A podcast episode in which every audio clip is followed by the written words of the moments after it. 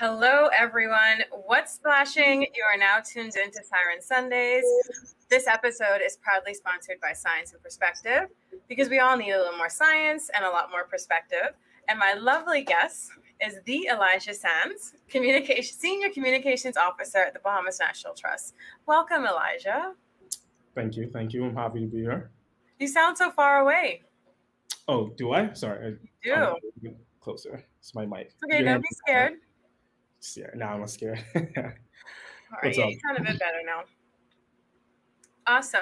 So it's so great to have you, my little brother in conservation and in locks.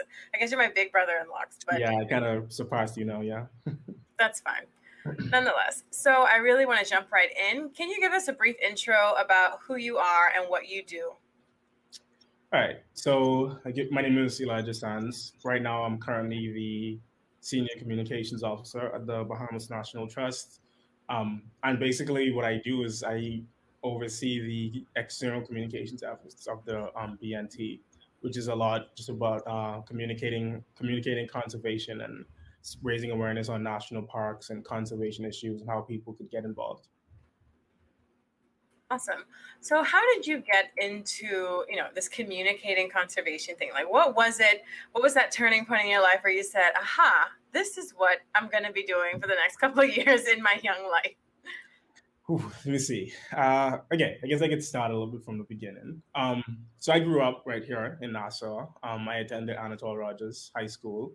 Um, I was always interested in biology. Um, yeah, biology, nature. I was always outside running up and down in the bush uh, playing with some creature, or I was a big fan of Nat Geo and Discovery. I never ever watched anything else other than Nat Geo and Discovery. It's the only thing I cared, an Animal Planet when I could have watched it. So it was the only things I cared about. Spent a lot of time um, just watching the shows, you know, being impressed by the wildlife and the things I used to see on TV.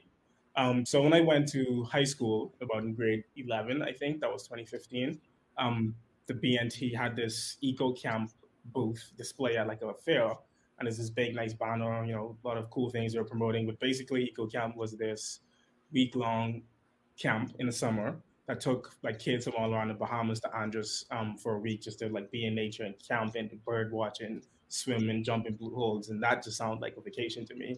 Um, at that point, I like never traveled out of the out of that of the island, I should say, out of Nassau. So I was wow. like, maybe this could be a really cool first experience. Um, so I definitely um, signed up for the camp. Um, long story short, I was definitely chosen. Um, I was so excited um, to go to this camp. Um, before I was accepted, a little before that, I had applied to this essay competition with Stuart School of Dive Bahamas to win a open water scuba certification. so I think you had to write an essay on what would you do to save the environment. And I was extra. I was always extra. So I wrote this super, super long essay. I didn't know they read it, but I did later learn that Haley did read it. she did read it. She yeah. just talked to me about it over the weekend. yeah, so she definitely did read it. Um, and I was chosen um, to do this course and to get a free scuba diving certification. Nice. Um, the experience was was great. It's definitely crazy. Um, you know, this is me. I always used to like fish and swim around, but I had no experience diving like that. Um, well, free diving, yeah, but no experience really scuba diving. So right. it was certainly a scary experience at some points. You know, I was small and frail and skinny. Um, but Haley was just the best instructor ever. So I think I took a little bit longer to get my certification, but she certainly worked with me. She saw my passion. Um, she saw how interested I was, and you know, I did my four, I did contained dives, my open water dives. My last open water dive was a um, shark dive where you go and dive around like a bunch of reef sharks, and it was like the coolest experience ever. So I think you know, watching all the Nat Geo and stuff, and just loving nature, combining with that experience, I really, really just you know, just got so interested in the whole conservation thing. Um, I always loved the water, but I got super interested after then. Um, so I went on and got my open water dive, and then I went to Eco Camp just about a month later, and that was to this day still probably one of the best weeks of my life. Aww. You know, I was I met so much really cool people there. Um, a lot of my friends now, like my really close friends, I met at Eco Camp. Um, either they were actual students or they were like the um, what call those instructors or interns or whatever. Mm-hmm. And it was just the real, the best experience ever. And yeah, I almost wanted to cry when I came back from Eco Camp that week. It was just so different. so, so changed. And the minute I came back is like, I just wanted to stay involved with BNT. So I like hanged around the retreat for a few hours to learn how I could volunteer.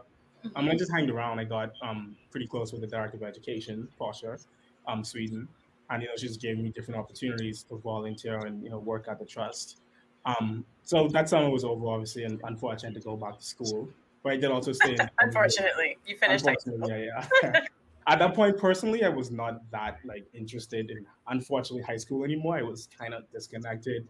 Um, but you know, I went back to school, but I stayed involved with Stewart's Cove um, through Haley. She always used to, um, whenever she saw that she could put me on dives or get more certifications, she certainly made sure it happened. Um, so I was able to get um, certified in lionfish removal, and I became a coral. What was it? Coral awareness, reef restoration. It was like I, I yeah. think some of the first people involved in that. Um, Check you out. Yeah, yeah. So I was in, I was certified at, for coral restoration along with some other people, and then also dive against debris. Um, so Heidi, Heidi, Haley. Sorry, my names are. I, I had coffee. um, so Haley definitely kept me involved. Um, and I also did job training at Stewart's Cove. You know, last year in high school, you got to do like a month of job yeah. training. So I did job training at Stewart's Cove as well. So eventually I graduated. Um, happiest day of my life. Um, and then I went to the BNT a few days later through a government program. Um, the government does this summer program every year for um, high school kids and kids still in college. And I came to the BNT and I was in, I was a science intern at that point. So I was an intern in the science department. Um, and to be honest, it was fun to be around, but you know, I later learned that when I came there, it was just like, okay, we got some interns, just like, put them in the bush. I remember we was like counting millipedes and stuff. Um, but it was still great to be connected back to the organization. Yeah. Um, so I was a science intern for a bit. I was able to work on the conservation project. Um, nice. And that's why I found my first BNT camera. at this point, I had a bunch of little point shoot cameras and GoPros. Mm-hmm. But there was this, I remember um, at that time, I think it was a NASA. She told me, you know, there's this camcorder, this brand new camcorder in this case somewhere in the office. And I went and found it. It was this camcorder in perfect condition. Um, back then, I was, you know, it was HD it was pretty cool. Not back yeah. then, 2016. But I was like, okay, I could definitely do some things with this. And I took that camcorder and I just started to learn how to use it. Um, University of YouTube, I Googled everything. um, I definitely spent hours learning how to use this little camcorder and I just started. It was a video camcorder, so it wasn't really great for photos, but it could record right. video for hours on end. Um, and I went around just recording everything. Um, you know, I thought I was a filmmaker back then. I just recorded everything. My actual deliverable was to record fishermen um, for conservation project and get their perspectives on the project. And you know, through a little bit of time when I was doing that, is you know when I really learned, um, and I really got a different perspective on conservation from the other side of people, um, not the other side, but from a different um, category of people, and just hearing these fishermen talk about you know some of the issues they face. Um, at this point, I wasn't, you know, I was still very green in this field. You know, I wasn't mm-hmm. sure about all these issues here and there. Yeah. I knew there was a problem. The plan of conch, I know BNT was trying to solve it. I had a role to play in, you know, capturing these um, interviews. Um, so, you know, I learned a lot from that. I was able to really um, get knowledgeable about conch um, and the decline of it. I was able to give presentations on it, um, on conservation and the plight of conch okay. different conferences and stuff. But anyway, that same camcorder I used, um, you know, I used to take that in the bush and record birds at the retreat. Um, I spent, you know, that was a point of that internship um, where I just used to sit in the bush for hours um, at Green Hell, which is a feature in the retreat. Yeah. Man-made water feature and mosquitoes used to be biting me, but I just used to sit there for hours recording um, winter migrants, which are like warblers and other migratory birds. Mm-hmm. And I just sat there for hours and hours just recording those birds. And that's when I really realized, like, you know, from outside looking in, the, the retreat is just like a bunch of bush, it's a bunch of palm trees, it's green.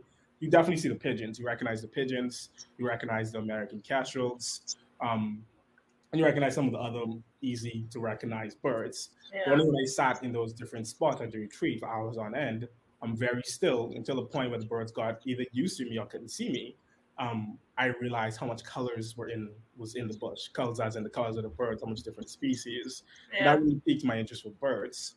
Um, at this point, uh, um, sadly enough, I was that's when Hurricane Dorian had hit. Not Dorian, Matthew. Uh, Matthew, yeah. Matthew, yeah. yeah. So Hurricane Matthew had hit, and you know, of course, that did a lot of damage on New Providence. So the government took most of the people in that program I skipped, so I skipped something completely. So um, after my intern, after my little summer program, I volunteered at the BNT for a few months. I would just come back to work um, and do things here and there. That's when right. I started really volunteering with the parks department and the education department.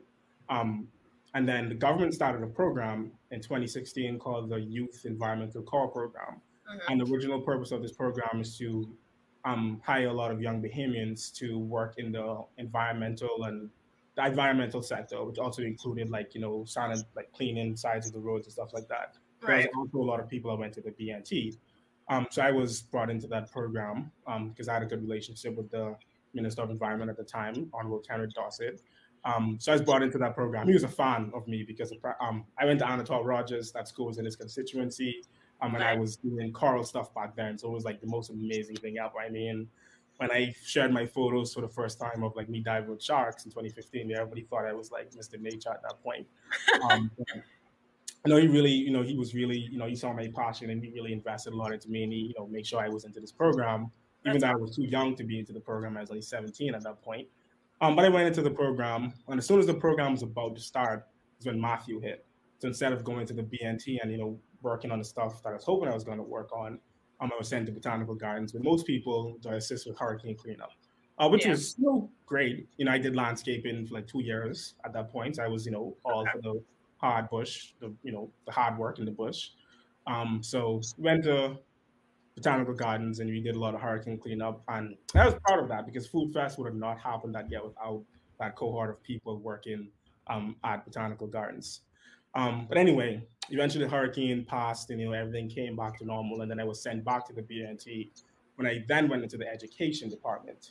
Um, nice. Um, which was a lot of you know working with school kids, you know, doing camps, um, doing workshops, you know, learning different skills, um, doing presentations, park interpretation, and also there was a national program the BNT um, had initiated where it was a six month training program to train people to become Bahamian naturalists. So it taught you about um, geology and botany and ornithology and different um, sectors of science and you know people in that field.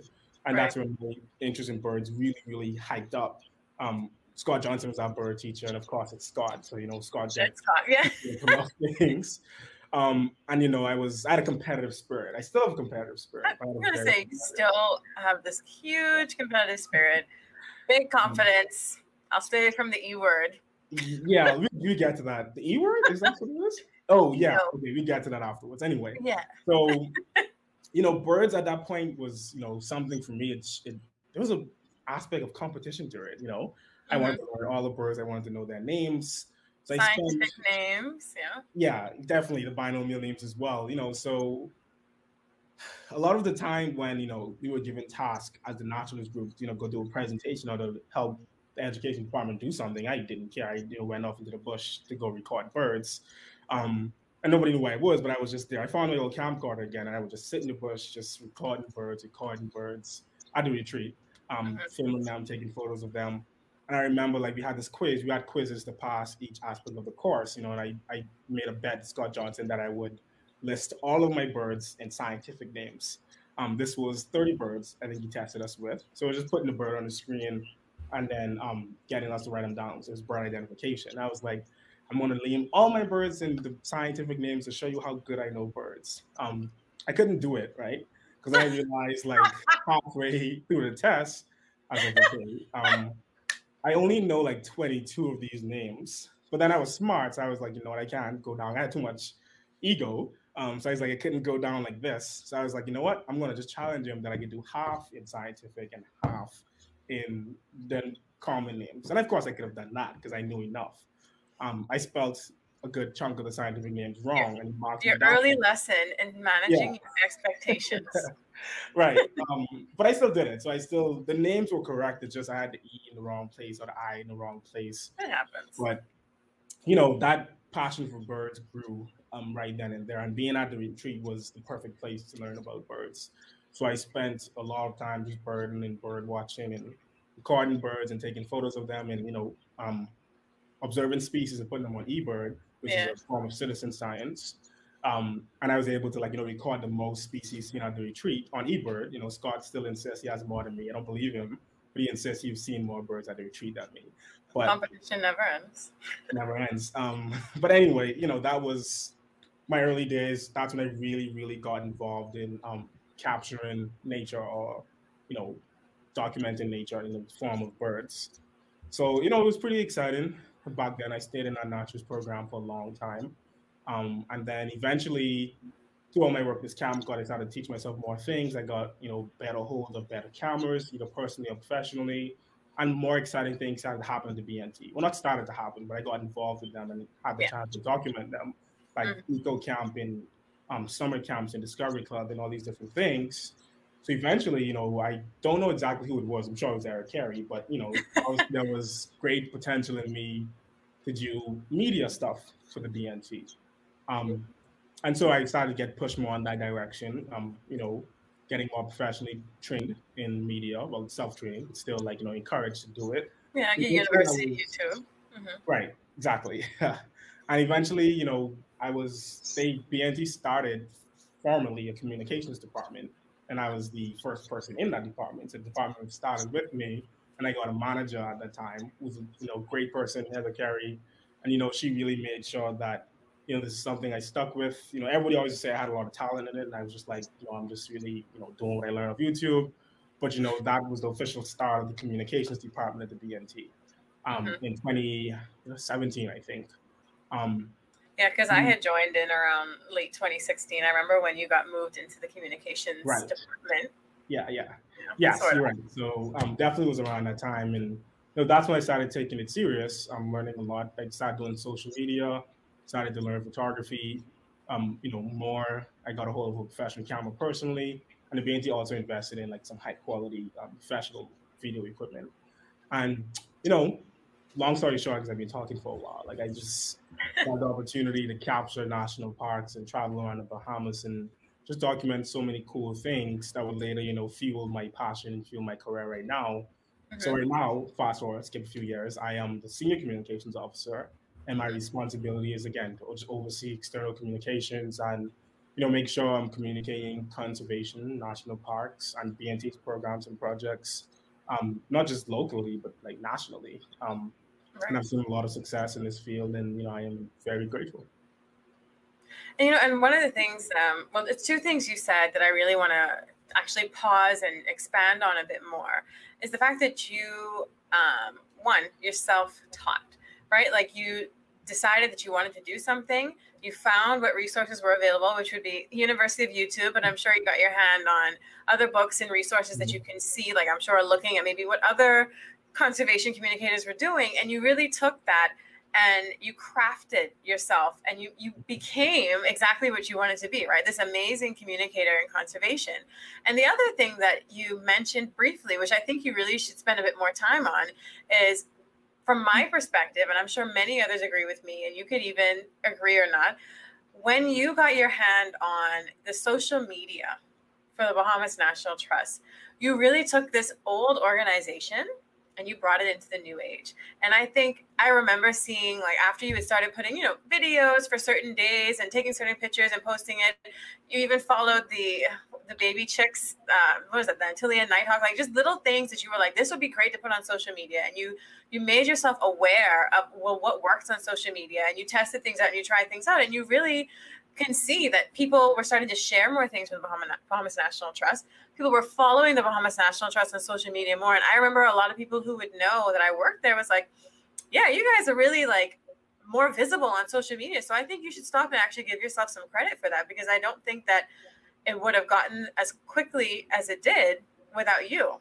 Do you agree with You're smiling. I don't know. Um, you give credit to others if where credit is due, but just like I'm saying, from my perspective, I remember when you started, you know, really pushing to put things on the social media, on the mm-hmm. Facebook, the proper Instagram. Like it was, it really made an impact for the Bahamas National Trust. Yeah, thank you, first of all. Um, and yes, I, I totally agree. Um, you know, it's like you said, you know, it took me a while to get, um, you know, like I could always remember, like I had this very specific goal back then. Because um, again, I was like the youngest person in the organization. I was still are. I'm still am, yes. Um, anyway, back then it was much different, right? So I was like 17, you know, really young kid walking around. Um, you know, BNT is a national organization, very credible. You know, a lot of people look up to the BNT. Um, so you know, I had to gain that trust. You know, so I had this really specific goal of being able to manage the Facebook page. Um, yeah. You know, and I had to prove that I was worthy of it. You know, I had no professional background. I mean, this kid just came out of high school. Like, what does he know about social media? Um, but I had to, you know, I had to gain that trust, and I ended up managing like micro pages. I always remember I managed like the Discovery Club page and the EcoCamp uh-huh. page for education. Um, but as you and you remember this too, like I always had the goal. Like I wasn't posting for those programs. Like I was posting just to show that I could create content for the main yep. page. And as you said, like making videos for certain days. Like I know you remember, like I think it was either your first week, maybe like your first couple. yeah, I was. I narrated something. Yes, you narrated a documentary I did on the Bahama Woodstar. Yeah. Um, which was it's one it was one of the Bahamian endemic birds, a little hummingbird. And spending so much time at the retreat, I had a lot of access footage of this little bird. Um, you know, and I, I, thought your voice was very attractive back then. So I was like, hey. It still maybe, is. Yeah. I was like, hey, maybe this, you know, um she could, you have to say it still is. It still is, yes, it still is. Um, but I was like, maybe she could narrate this video for me. So, you know, I wrote a script. I remember that day writing that script. And mm-hmm. I think we did once at the retreat, and then you eventually went home and did the like script in your closet or something. And I put the video together, and you know, that was my first, probably one of my first it was, it was proper back then, but my first long form piece of content on Bahamian ecology. In this point, it was a bird. Um, you know, and I showed that to everybody. I was the proudest person ever. Um, I was like, hey, look what I did on the Bahama Woodstar. And people were impressed, of course. Um, I was like, hey, look what I did, look what I did. And everybody, you know, people liked it. Um, that didn't go live on social media, but then we did another video. It was World Wetlands World Day. Wetlands Day. Right. Yeah, I remember. And that I, mean, I am so with plastic as well. Plastic yes. Yeah. So we did a video. Um, I did that video to win a GoPro from BREEF. And um, you won. I felt bad though, because you know when they did the ceremony, um, it was at a school, and so like third place and second place with these grade six kids, and then like first place with this you know, seventeen year old. I'm like, goodness, what did I do? I, if you feel that bad, I could have the GoPro. I mean, my voice was in it, so. So that GoPro, as a point, is at the bottom of like a blue hole at this point, I think, in Andros. Um, but you know, anyway. I'm not gonna say I'm surprised. I'll just leave that there. yeah, leave that. So we, we, I mean, you know, we did a lot of videos and I posted them on Discovery Club, and you know, people liked them. You know, that was good, especially when they learned that I did them. Um, my first real public recognition for a video was when I did. You also remember this. We did something for Bird Guides. BNT did a program. Oh yes. Yeah, yeah. BNT did a program to train guides in Andros and Inagua, mm-hmm. and I tasked myself, along with you and Scott Johnson, to do this video, just recognizing the program and recognizing the guides. Um, and I still look at this video to this day, and I like always smile so much and I look at it. And you know, at the, I think they had a ceremony at the Hilton or something. Mm-hmm. Um, they played the video. Mark Daniels int- introduced the video and played it. And then at the end, he brought me up on stage and he was like, you know, this is the kid who did this, incredible. People clapped or whatever. And, you know, that's when I think the majority of the organization, um, how, how do I want to word this? Recognized it. I definitely know Eric Carey recognized it because every time he would introduce me to somebody, he would always say that's when he remembered mm-hmm. me or you know take notice of what I was doing because he nobody knew I was doing this video except you and Scott. And yeah. then Mark, you know, just introduced me afterwards, and that was the first public video I did. And you know, after all that content and all these things, um, I eventually Heather Carey was like, you know what? You guys got this incredible young man right here, you know, managing these Facebook pages, doing this great thing. He should be managing the main page. Because at that point, it was just, wasn't nobody's responsibility to manage a page. Yeah. It was like a second responsibility, someone just doing it. But I was like, you know, he's young, he's more in tune with social media, you know, he should be doing it. And I, I got it, and I was the proudest person ever um, to manage that Facebook page. And I just went crazy with the content. Um, like you said, it was I took it from you know one level to the next. And not just about following because the BNT had a sensible following back then. It was like eighteen thousand yeah. people, but it was just content and quality of content. And like super fast forward later, it's like the things, the reviews I get back on us, just like one aspect, which is our social media, are incredible. Yeah. I mean, like I've had multiple staff members come to me and say, you know, I applied to work at this organization because of the things I saw on social media exactly. things we started doing on Instagram, you know, people started to mimic us. You know, one thing I did was like take our ambassadors to Andros, Andrew Musgrove, and Sasha Callis, and so much people started coming to Andros after that and doing the exact same things we did. Yeah. And so many people just started to recognize what we was doing on social media. And I saw our reach go from a few thousands to, I mean, a few hundred thousand to like a few million. Um, and you know, that's just social media now. It's so much more. There's website, there's email, there's so much yeah. different things. So um, it's yeah, like you said, it was just taking what you have, whatever available resources was there, and you know, doing the most with it. Um, you know, that's what that camcorder was for me. Just that's what was there, and you know, I used that until I could get better. And you know, when I had, you know, the right support, my manager in place, Heather Carey, was able to advocate for professional video equipment, which is 4K mm-hmm. at the time. Um, so that 4, 4K was like a new thing back then. And so what is it now? Is it not still 4K? Um, no, the, the stuff we do is still in 4K quality. But I mean, like right now, you have 8, 16, 24K. You have these high tech cameras. Okay. Um, and 4K is still so respected because yeah. most screens, computer screens and phone screens, don't render stuff in 4K still. So it's still, you know, good. You know, it's great quality still. Mm-hmm. But anyway, we was able to get our hands on those and drones and stabilizers and underwater stuff. And just, you know, I went the long road and teach myself how to use these things and just kept doing what I was doing. You know, I don't make videos as much right now as I used to because I have so much other responsibilities, but it's still something I do a lot and it's it's it's great. The impact you can have on people and the stuff you can do from just creating a simple video, a simple photo is yeah. tremendous you know, and that happens a lot, right? Like you start off working in any field and you're so passionate and you get to do your one little thing and you get to do it well and everyone's impressed by it and then they make you start doing other things and then the thing that you love doing just gets that much further away. But but you're still able to get into the field. I know you just traveled, what was that, seven islands in four days or yeah. Right. Like and most Bahamians don't get to even make it like you originally said. Like I you've never been off of Nassau. And I think it's so amazing that you've been able to travel across the country and capture these images but what is it that that inspires you like when you're taking a photo well you say you don't do videos as much now so when you're taking that photo how do you like what is that moment when you realize aha this is the shot like what how do you know mm, that's a good question um let me just address the earlier part of what you said. So when I said I didn't do video as much, I don't mean I don't still capture video as much. Yeah. I do I capture video more. I just don't have the time to actually sit down and uh, and produce things, yeah, you know. Yeah. Um, but so in terms of when do I know something is right? Um, before I go out in the field, um, I mean, just naturally, I I already know what I want to capture, right? Like, you know, I, I don't sit down and be like, I want to capture this and that. Only when I'm going somewhere specific, then I know what I want to capture. But in terms of when I'm actually behind the camera and I see someone is like, hey, that's what I want. You know, I have something called, I have something called, there's this thing called hero shots. Um, a hero shot is something you definitely want to capture, is the most impactful image you want to capture. Um, so when I'm in the field, there are certain things I'm looking for. There are certain things that I would consider a hero shot. Like if I capture this thing, like I could go and have a bear after this. Like I could sit down and, and you can rest. Food. Yeah. Um, so for example, one specific example, like um, I went to Abaco after Dorian. Yeah, so after Dorian, you know, we were there, and you know, I always had this specific feeling I wanted to capture um, Bahama parrots in the pine forest. Um, there was so much pictures and videos of these birds, like and kamalame trees and fruit trees eating fruit because they're easier to see like that because that's where they come yeah. to feed. So everybody had that. But you know, I you know, um, can't well if you can't tell or if you could tell, like I am a huge fan, follower, believer of national parks. Right, I it's close to my heart. It's like it's a thing I believe in. It's something I will forever personally work um, towards advancing.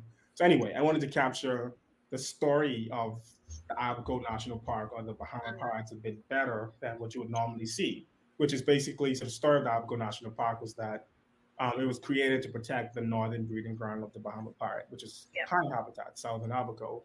Um, you know, and so I wanted to really show Bahama parrots in pine trees.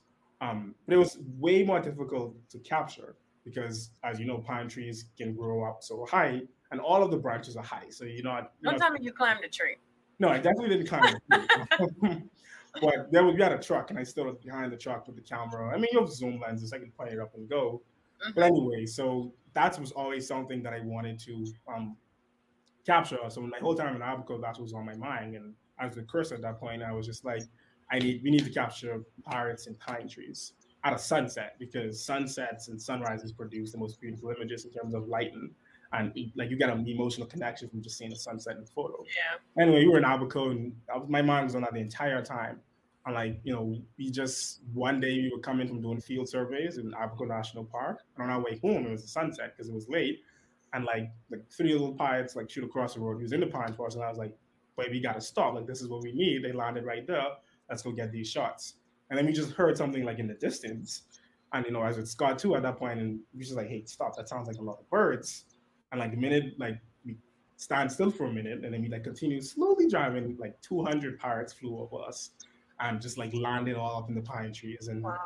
Like that was that's still like one of my favorite experiences in nature, right? So I was able to capture those images and like those images went a long way into communicating like the Abaco National Park. You know, this is a pine forest habitat. Um, so anyway, I started to ramble, but anyway, like when I'm in the field, I'm always looking to capture a perspective that people like don't normally have, right? Um, because a lot of things you can easily miss in nature, right?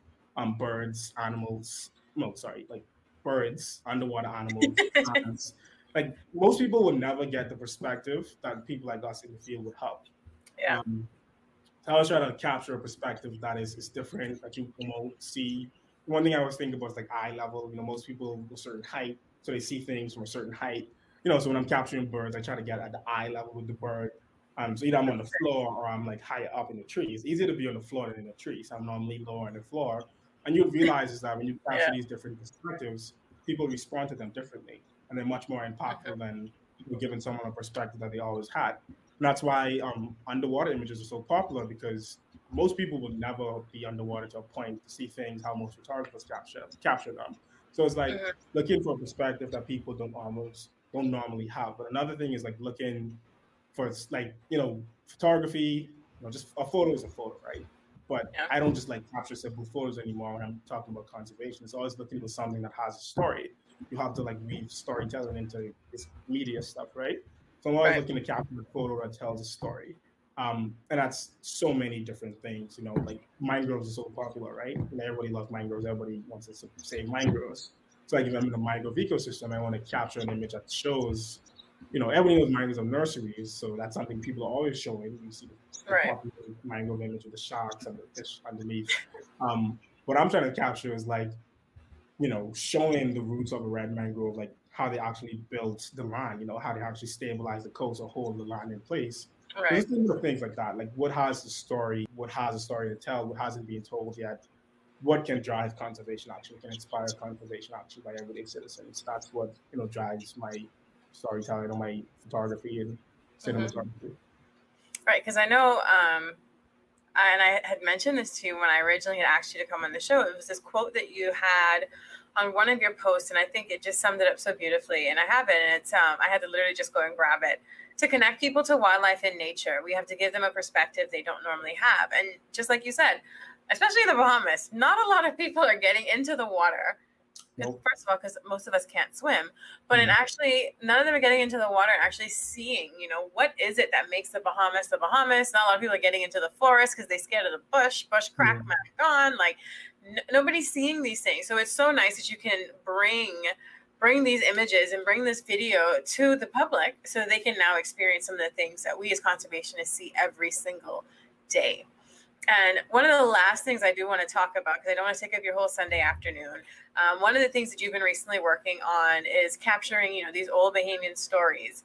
And I know a lot of Bahamians talk about, you know, you got to make sure to talk to your older generations because there's Mhm. history that we don't know.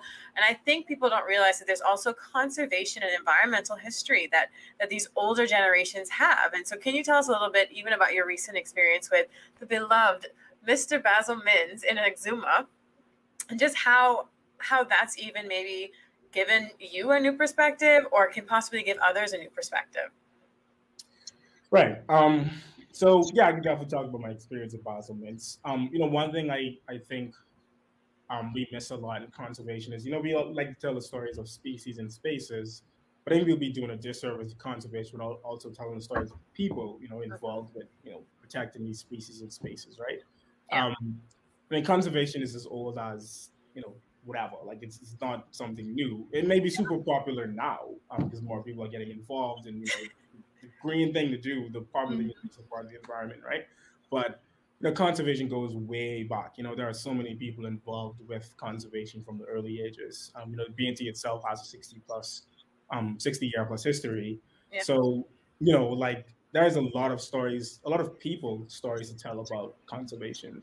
Um, and conservation goes beyond and just like, you know, saving this bird or, you know, protecting this patch of sound, this patch of reef. You know, it's like it's so connected to everything that we do. Um, and you know, like it ramble on like ramble about that forever. But anyway, so you know, I take it I think another important thing to do for everybody in this field is to tell the stories of the people involved in conservation. Um, and you know, an organization like the BNT has a lot of rich history, a lot of people involved with you know driving certain things in the past. Mm-hmm. So you know, when I had the opportunity to, I, I always knew about Basil Minns from reading him. I do a lot of reading, right? Um, I spend a lot of time reading things, especially about subjects I want to capture, stories I want to tell. I spend a lot of time reading about it. And you know, um, I went to Moriah Harbour once. Can't remember when that was, but I went there once. Our park, yeah, it's a beautiful natural area, you know. And I say one day I'm gonna tell a story, and I, you know, it has an interesting story because there was this, you know, this man, this legend, you know, Basil Mins and his wife Jane, who really fought to get this park protected. Yes, the um, legends. You know, so on my, I had three trips after that. So my one of my trips to Exuma recently, I had the chance to sit down with him and just capture his, you know, story on camera. Um, I've not again edited that video yet because of time. I did write a story, um, and it was just incredible, man. I mean, he he also is a photographer. He's one like one of the first people involved in like promoting tourism and stuff like that, ecotourism. Yeah, and he's also a naturalist, and so just listening to him and like hear him talk about stuff like you know watching you know like you watched a lot of people watched like BBC Earth and stuff like that. So you might have seen like I think it's called One Planet that like David yeah. Attenborough I know this film is super powerful because eventually it goes into like what will happen in Earth in 20, 50, 100 years. But at the beginning, he talked about like witnessing, you know, certain things with his own eyes. And, you know, like sitting down with Minns, like I also, you know, heard and seen the same thing. Like he talked yeah. about like witnessing a decline of biodiversity with his own eyes. Um, yeah. I think Basil is 94 now. I think he just celebrated a birthday. And it was like, this is crazy. Like, you know, this is you know the difference between then and now is, is astonishing. So mm-hmm. it was such a great experience. I mean, still, it's like that's my favorite interview I ever did. I mean, it was so great to sit there and also capture a story that'll go a long yeah. way into advancing conservation today. Yeah, I because as I've said, I mean, I'll, I'll say our park, but Moriah Harbour Cay National Park, to my knowledge and in my time, has like a really rich history for conservation. Mr. Minns and his wife Jane, um, they did so much work, and I think a lot of times when people again when people talk about bahamian history so much of that is wrapped around even just the conservation environment because our country is just so tied to our natural resources that you just mm-hmm. we can't keep leaving that part out so i'm so happy that you got to do that and i'm excited to hopefully see that video come out and many other videos of you you know capturing these stories of bahamians who have been in this sector far longer than we've even been on this island um, but before we start wrapping up where can people see some of these images and how can people get involved to maybe either one day be like you or close to you and get involved with the Bahamas National Trust and just being in this, you know, communications conservation environment? Um, so a few things. Uh, well, to get involved with the BNT or to see like some of my work, you can definitely follow um, the Bahamas National Trust on social media, Facebook, Instagram, Twitter, YouTube. I mean, most of the things you would see there would be my work. Um, well, it's follow me on Instagram. I think your Instagram somewhere up there. Um, somewhere, yeah. Um, that's where you can see most of my work, um, my writing, videos, photos, a lot of things I do. Yeah. Um, in terms of getting involved in this field, I do want to say I think right now the Bahamas is kind of catching that fire where you know the environmental movement is growing rapidly. Yes. Um, and there's going to be a lot a lot of opportunity in this field pretty soon. I feel like um, career opportunities for young people, and you know, I think there's going to be a lot of also a lot of funding available for positions um, mm-hmm. in this in this field. So I think you know it's just if there's something you're interested in, just me personally, and like what I do for the National Trust, like I like to look at international organizations. I like to set the bar really high and I try to keep anything we do at an international standards. I always try to learn from people doing it the best. Um, mm-hmm. So you know, just again, this is the age of information. Everything is on Google nowadays. Like anything you can learn in a school or an educational institution, you can learn with two Google searches. So it's like, and that's how I taught myself. I, I Google everything. I read awfully long scientific, you know, papers and journals, and that's what I use to fuel my work and to teach myself because you want to be knowledgeable about what you do. Um, and you know, you also want to be you know confident about what you do. You want to be to be confident is if you're sure that you have the information, you got the knowledge. Um, yes, you do not lack confidence. Right. You know, and you know that's that's something you know that's definitely something I think more young people have to get in the habit of, you know, teaching themselves is, you know, don't people always say like, you know, be humble, have humility, like do not confuse being humble having a lack of confidence. You know, people say, oh, he's arrogant," you know, walking a fine line, but it's like the same fine line you walk between being confident and being arrogant is the same fine line you walk between being humble and having a lack of confidence. You do not want to have a lack of confidence in this field, right? You don't have a lack of confidence in anything that you do. Um, I, like you said, have no lack of confidence. You know, um, I definitely was, I would say back then, a bit arrogant, but you know, it's learning. You learn things as you go. You tune yourself down. Nobody comes into this world perfect, but you got to have the confidence to be, you know, to, and just try to be the best at what you do. You know, just keep yeah. and you know, I would never say that I wasn't arrogant, but I would definitely say that I had to learn to have confidence. and like that's what gets you recognized. Like I was confident enough to believe that those little, you know, if you look at those videos that are kind of scary, but like I was confident enough to believe that those videos were the best things on the planet and everybody should see them and the world should see them.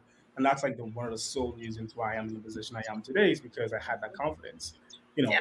if I created those videos and it was like, oh, this is terrible, I can't show anybody this, I would I've God knows what I'd be doing right now. So yeah. just having the confidence to do what you do. And you know, right now I'm seeing that you know that excess confidence I had, you know, paid off. It, it definitely paid off, and you know, so it just little slap advice in there is like, you know, have confidence for sure. Do not have a lack of confidence in anything that you do. Yes, you can be humble with it. You know, use your, you know, be smart with it. You know, figure out ways to be humble. right, you need to be confident, but don't just go out into the world just being too humble for yourself because you will do the yeah. same damage you do if you're too arrogant. So, yeah, just walk with confidence and act with confidence. Yeah. yeah. and I think the, the overarching themes of what you're saying is one, be sure in yourself. And the only way you can be sure in yourself is if you equip yourself with that knowledge, be confident and be your best self, right? Like, yes, mm-hmm. try to be the best, but make sure that the best is you being your best. Because there are some people that are naturally good at things and they don't put much effort and thought into their mm-hmm. work. So be your best self, and your best work will hopefully become the best work in the world. Um, but before we close and say thank you to all our viewers, last question, fun question. What is your favorite sea creature and why? Ooh. Now you had time to think, so I don't know. I mean, um, I love okay, this is a group of creatures, so don't you know, give me some a break. I mean, I love sharks. Sharks are definitely one of my favorite okay. groups of creatures, and I would narrow that down to a specific shark. I'd probably say tiger shark. I just love tiger sharks. Um, okay. I just love how they look. Um, you know, I just love everything about them. Um, they're very confident creatures, and that's why I love them. So, love tiger sharks. Yeah. Interesting. Maybe you would have been a, a tiger shark if you had been born into the shark realm. Yeah, you ever like you ever seen a young tiger shark? Like they bite everything and they will like they will chase everything. That's very confident. You know? I've never seen call that arrogant in the um shark world. Yeah, but not like super young one because you don't see people haven't really seen super young tiger sharks. But a mm-hmm. young tiger shark is pretty curious, confident creature. Just tagging that in there for your viewers. That's probably why you like them. yeah, yeah, definitely. You know, just go and bite and chomp at everything. Why not? Yeah. Well, thank you so much, Elijah, for taking the time out on your Sunday afternoon and chopping up with me on Siren Sundays. Thank you so much to our proud sponsor, Science and Perspective, because we all need a little bit more science and a lot more perspective. And thank you all for watching and riding this wave with us. I hope to catch you next time on Siren Sundays. Always yours, Lashanti the Siren. Thanks, everyone.